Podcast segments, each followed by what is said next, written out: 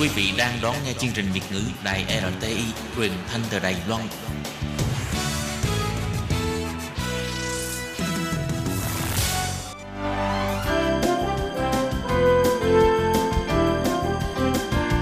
Xin mời quý vị và các bạn đến với chuyên mục Nhìn ra thế giới. Chuyên mục này gồm những nội dung liên quan đến quốc tế.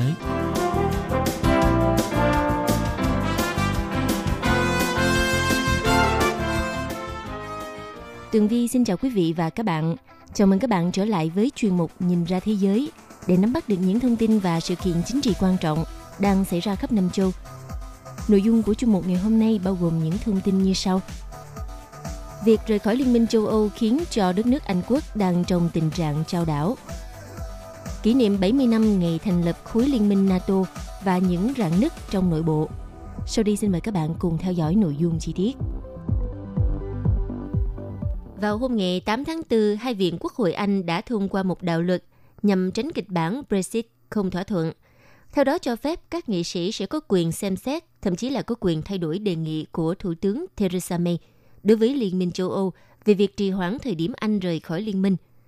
Các nghị sĩ còn muốn thêm các đảm bảo pháp lý nhằm chống lại kịch bản ra đi không thỏa thuận, có thể xảy ra vào ngày 12 tháng 4 này. Vì vậy, đã soạn thảo ra một đạo luật buộc các bộ trưởng phải tham vấn Quốc hội trước khi Thủ tướng Theresa May thực hiện chuyến công du đến Brussels.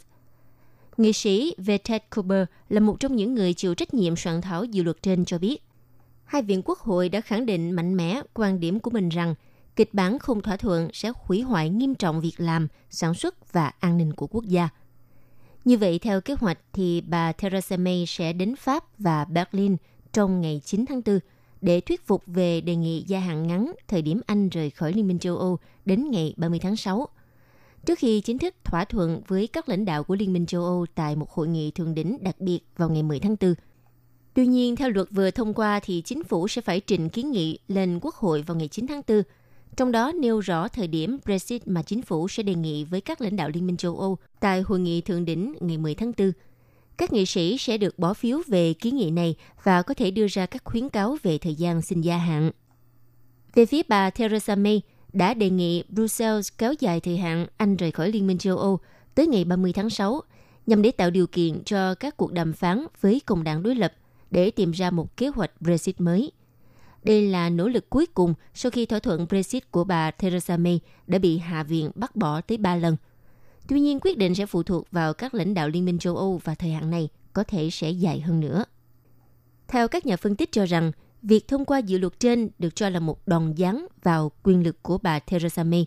Nó đảo ngược thông lệ lâu nay là chính phủ có toàn quyền đối với chương trình nghị sự tại Quốc hội và cho phép chính phủ kiểm soát việc luật nào được thông qua.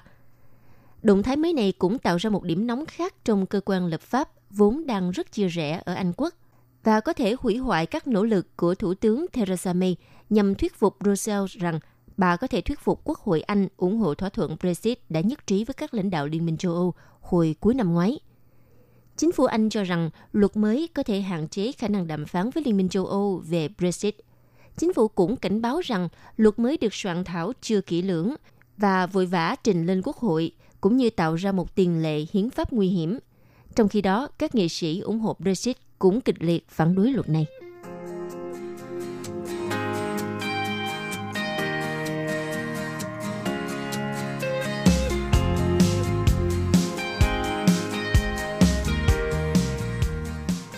Trong hai ngày 3 và ngày 4 tháng 4, Ngoại trưởng các nước thành viên NATO đã họp tại Washington nhằm để kỷ niệm 70 năm ngày Liên minh quân sự này ra đời. Và hai chủ đề chính tại hội nghị lần này là mối đe dọa mang tên Nga và sự đóng góp quốc phòng. Theo các nhà phân tích cho rằng, 70 năm qua NATO đã nhiều lần không còn lý do để tồn tại, nhưng rồi người ta lại nghĩ ra đủ lý do để mà duy trì nó với nhiều dụng ý khác nhau. Và dụng ý đầu tiên là với bao thăng trầm và bao giai đoạn thách thức mục đích tồn tại của NATO trong gần 7 thập niên qua, có lẽ không có thử thách nào làm lung lay liên minh này như là Tổng thống Donald Trump đã làm từ khi nhậm chức cho đến nay. Đầu năm nay, tờ New York Times cho hay ông Donald Trump đã thảo luận riêng về việc rút khỏi NATO bởi vì ông không thấy nhu cầu cho một liên minh quân sự. Rồi sau khi ép buộc các nước tăng đóng góp cho quốc phòng lên 2% GDP, thì chủ nhân Nhà Trắng ông Donald Trump lại đặt thêm điều kiện. NATO phải mua trang thiết bị quân sự của Mỹ. Bên cạnh việc gắn liền vế thương mại với quân sự, thì Nhà Trắng còn nhiều lần để ngỏ khả năng xét lại điều khoản 5 của Hiệp ước được ký kết tại Washington cách đây đúng 70 năm. Điều khoản này quy định bất kỳ một thành viên nào của NATO bị tấn công thì coi như đó là một vụ tấn công vào một tập thể. Do vậy, các thành viên khác được quyền hỗ trợ quốc gia bị nạn. Trước những tính toán của Mỹ đã dẫn tới nhiều phản ứng khác nhau trong nội bộ của NATO, như Pháp đã đề xuất thành lập một lực lượng phòng thủ châu Âu nhằm tăng cường tính độc lập về mặt chiến lược của châu lục này với Mỹ. Sáng kiến này của Paris cho tới nay thì vẫn vấp phải thái độ thận trọng và nếu không muốn nói là thụ động của chính phủ Đức. Và vào lúc mà hai trụ cột chính trong NATO là Mỹ và châu Âu có nhiều rạn nứt, thì một vết nứt mới lại mở ra ở sườn phía Nam, cụ thể là đất nước Thổ Nhĩ Kỳ. Washington và Ankara, họ đang đọ sức với nhau trên 3 hồ sơ. Thứ nhất là Tổng thống Erdogan vừa quyết định mua hệ thống phòng không của Nga S-400, trong lúc Mỹ trang bị chiến đấu cơ F-35 cho không quân của Thổ Nhĩ Kỳ. Washington muốn Ankara từ bỏ ý định mua vũ khí của Nga và thay vào đó là tên lửa Patriot của Mỹ. Nhưng ông Donald Trump đã không thuyết phục được người đồng nhiệm Erdogan. Vì thế, Washington vừa quyết định hoãn việc giao F-35 cho Thổ Nhĩ Kỳ nhằm mà tránh để bí mật quốc phòng của Mỹ lọt vào tay của Nga. Thêm một bất đồng sâu rộng thứ hai là tới nay, Washington vẫn không thỏa mãn đòi hỏi của Ankara là muốn Mỹ trục xuất nhà đối lập Fethullah Gulen, là kẻ thù không đội trời chung của Tổng thống Erdogan. Vì chính quyền Thổ Nhĩ Kỳ coi nhân vật này là kẻ chủ mưu cuộc đảo chính hụt hồi tháng 7 năm 2016 vừa qua. Thêm cái gai thứ ba trong quan hệ giữa Mỹ và Thổ Nhĩ Kỳ, nó liên quan đến số phận của cộng đồng người Kurdistan tại Syria. Tổng thống Erdogan sở dĩ xích lại gần với Nga và đã thay đổi hẳn thái độ trên hồ sơ Syria, chính là nhằm mở rộng ảnh hưởng của Thổ Nhĩ Kỳ trong khu vực. Trước những rạn nứt sâu sắc của NATO, nhưng người ta vẫn tìm ra được đủ thứ lý do để mà duy trì tổ chức này. Bên cạnh nhiều lý do khác mà ít ai nói ra thì lý do chính luôn được lãnh đạo NATO và truyền thông phương Tây tuyên truyền là vì các nước thành viên đều cảm thấy rằng mối đe dọa tuy giảm hẳn so với thời chiến tranh lạnh, nhưng vẫn hiện hữu. Liên Xô trước đây và Nga bây giờ vẫn luôn là một cảm giác bất an đối với NATO. Trong diễn văn đọc tại Lưỡng viện Quốc hội Mỹ ở Washington vào ngày 3 tháng 4 vừa qua, Tổng thư ký NATO ngài Jens Stoltenberg cảnh báo Quốc hội Mỹ về mối đe dọa đặt ra bởi một nước Nga hung hăng hơn đối với Liên minh NATO, trong đó có vi phạm Hiệp ước Lực lượng Hạt nhân Tầm trung INF. Qua ngày 4 tháng 4, thì phát ngôn viên cấp cao của Bộ Ngoại giao Mỹ phát biểu, Nga là chủ đề thảo luận tại cuộc họp cấp Ngoại trưởng NATO. Đây là mối đe dọa đối với Liên minh và Hoa Kỳ. Tất cả các khía cạnh của nguy cơ đe dọa Nga đã được thảo luận, kể cả các hành động ở eo biển Kerch và sự sáp nhập Crimea, sự chiếm đóng Georgia, v.v. Tuy nhiên, Moscow đã nhiều lần nhấn mạnh rằng Nga sẽ không bao giờ tấn công bất kỳ quốc gia nào trong NATO. Theo Ngoại trưởng Nga ông Sergey Lavrov, thì NATO nhận thức rõ về việc Moscow không có kế hoạch tấn công bất cứ ai, nhưng họ chỉ đơn giản là sử dụng cái cớ để triển khai nhiều thiết bị kỹ thuật quân sự và quân lính đến gần biên giới của Nga. Như vậy thì nhân dịp kỷ niệm 70 năm ngày thành lập NATO, đài RT của Nga cũng có bài tư liệu nói về sự khao khát giữa Liên Xô trước đây và Nga ngày nay với các nước phương Tây, đồng thời cũng lật tẩy những trò lừa dối của NATO với người dân Nga. Nhìn lại lịch sử, vào ngày 31 tháng 3 năm 1954, Liên Xô đã từng thực hiện một nỗ lực gia nhập NATO. Một bản đề nghị chính thức yêu cầu tư cách thành viên của Liên minh quân sự Bắc Đại Tây Dương đã được gửi tới chính phủ Hoa Kỳ, Vương quốc Anh và Pháp. Theo trang tin tức Gazeta.ru cho rằng, nếu như phê chuẩn đơn đề nghị của Liên Xô lúc đó, thì các cường quốc phương Tây sẽ đặt mục tiêu hòa bình lên trên hết và không định hướng rõ ràng trong việc chống lại Liên Xô. Trong bản đề nghị của Liên Xô viết vào năm 1954 như sau, Tổ chức Hiệp ước Bắc Đại Tây Dương sẽ không còn là một nhóm quân sự khép kín nếu mở rộng cho cả các nước châu Âu khác, trong đó có Liên Xô gia nhập. Điều này có ý nghĩa hết sức quan trọng đối với việc tăng cường hòa bình chung, đồng thời vẫn tạo ra một hệ thống an ninh tập thể hiệu quả ở châu Âu. Tuy vậy, khi đó các nước phương Tây họ đã kiên quyết từ chối lời đề nghị của Liên Xô. Chính phủ các cường quốc phương Tây lúc bấy giờ không tin Moscow và cho rằng đó là một âm mưu. Họ cho rằng ý định thực sự của Liên Xô là trước tiên đánh bật Hoa Kỳ khỏi châu Âu và sau đó là tiêu diệt NATO từ bên trong. Tuy nhiên, họ vẫn xem xét đơn gia nhập của Liên Xô. Để bắt đầu các cuộc thảo luận về vấn đề này thì Liên Xô đã được yêu cầu rời khỏi Đức và Áo, từ bỏ các căn cứ quân sự ở Viễn Đông và ký một thỏa thuận giải trừ quân bị. Tuy nhiên, không cần phải nói, lúc đó phương Tây cũng đã nhận thức được bản chất phi thực tế của các điều kiện như vậy. Theo các nhà phân tích cho rằng, lúc bấy giờ chính phủ Liên Xô rõ ràng là đã bị xúc phạm bởi sự từ chối của NATO. Thông cáo chính thức được ban hành vào năm 1954 đã bày tỏ sự hối tiếc về quan điểm của Washington, London và Paris.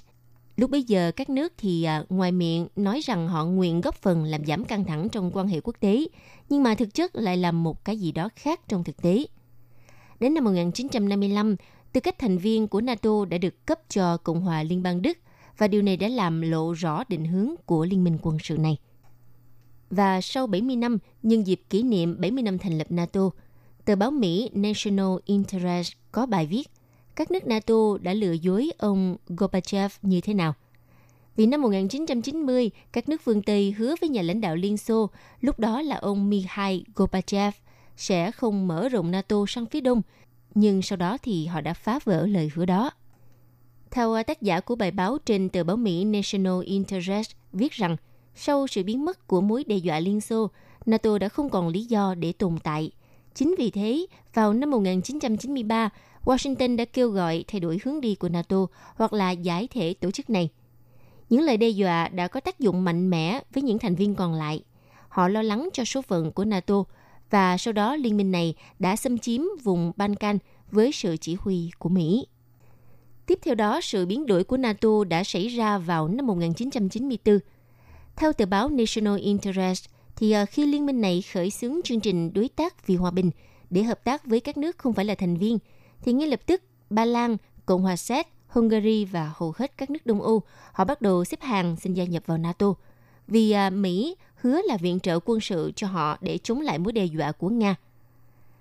Theo tờ báo Mỹ phân tích, một vai trò mới của NATO đã được dựng lên sau cuộc bầu cử tổng thống Mỹ vào năm 1996, khi mà Bill Clinton và đối thủ đảng Cộng hòa Bob Dole tuyên bố ủng hộ việc mở rộng liên minh. Và trong những năm thập niên 1990, Nga lúc đó không có mối đe dọa nào với NATO và không có gì cho thấy rằng sức mạnh của Nga có thể hồi sinh.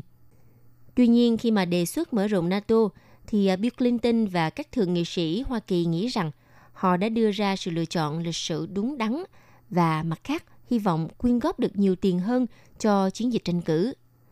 Ngoài ra, các nhà sản xuất vũ khí cũng muốn mở rộng NATO để mà nhận được nhiều đơn đặt hàng mới.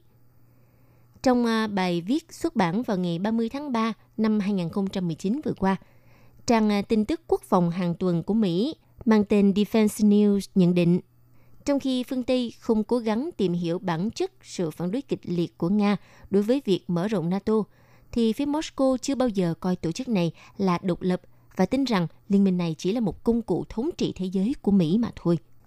Theo tờ Defense News cho biết, Nga luôn nghĩ rằng NATO chưa bao giờ được coi là một tổ chức độc lập và cũng có thể nói rằng đây là một công cụ thống trị thế giới của Mỹ. Vừa rồi là chuyên mục Nhìn ra thế giới do Tường Vy biên tập và thực hiện. Xin cảm ơn sự chú ý lắng nghe của các bạn. Hẹn gặp lại trong chuyên mục tuần sau cũng vào giờ này. Bye bye!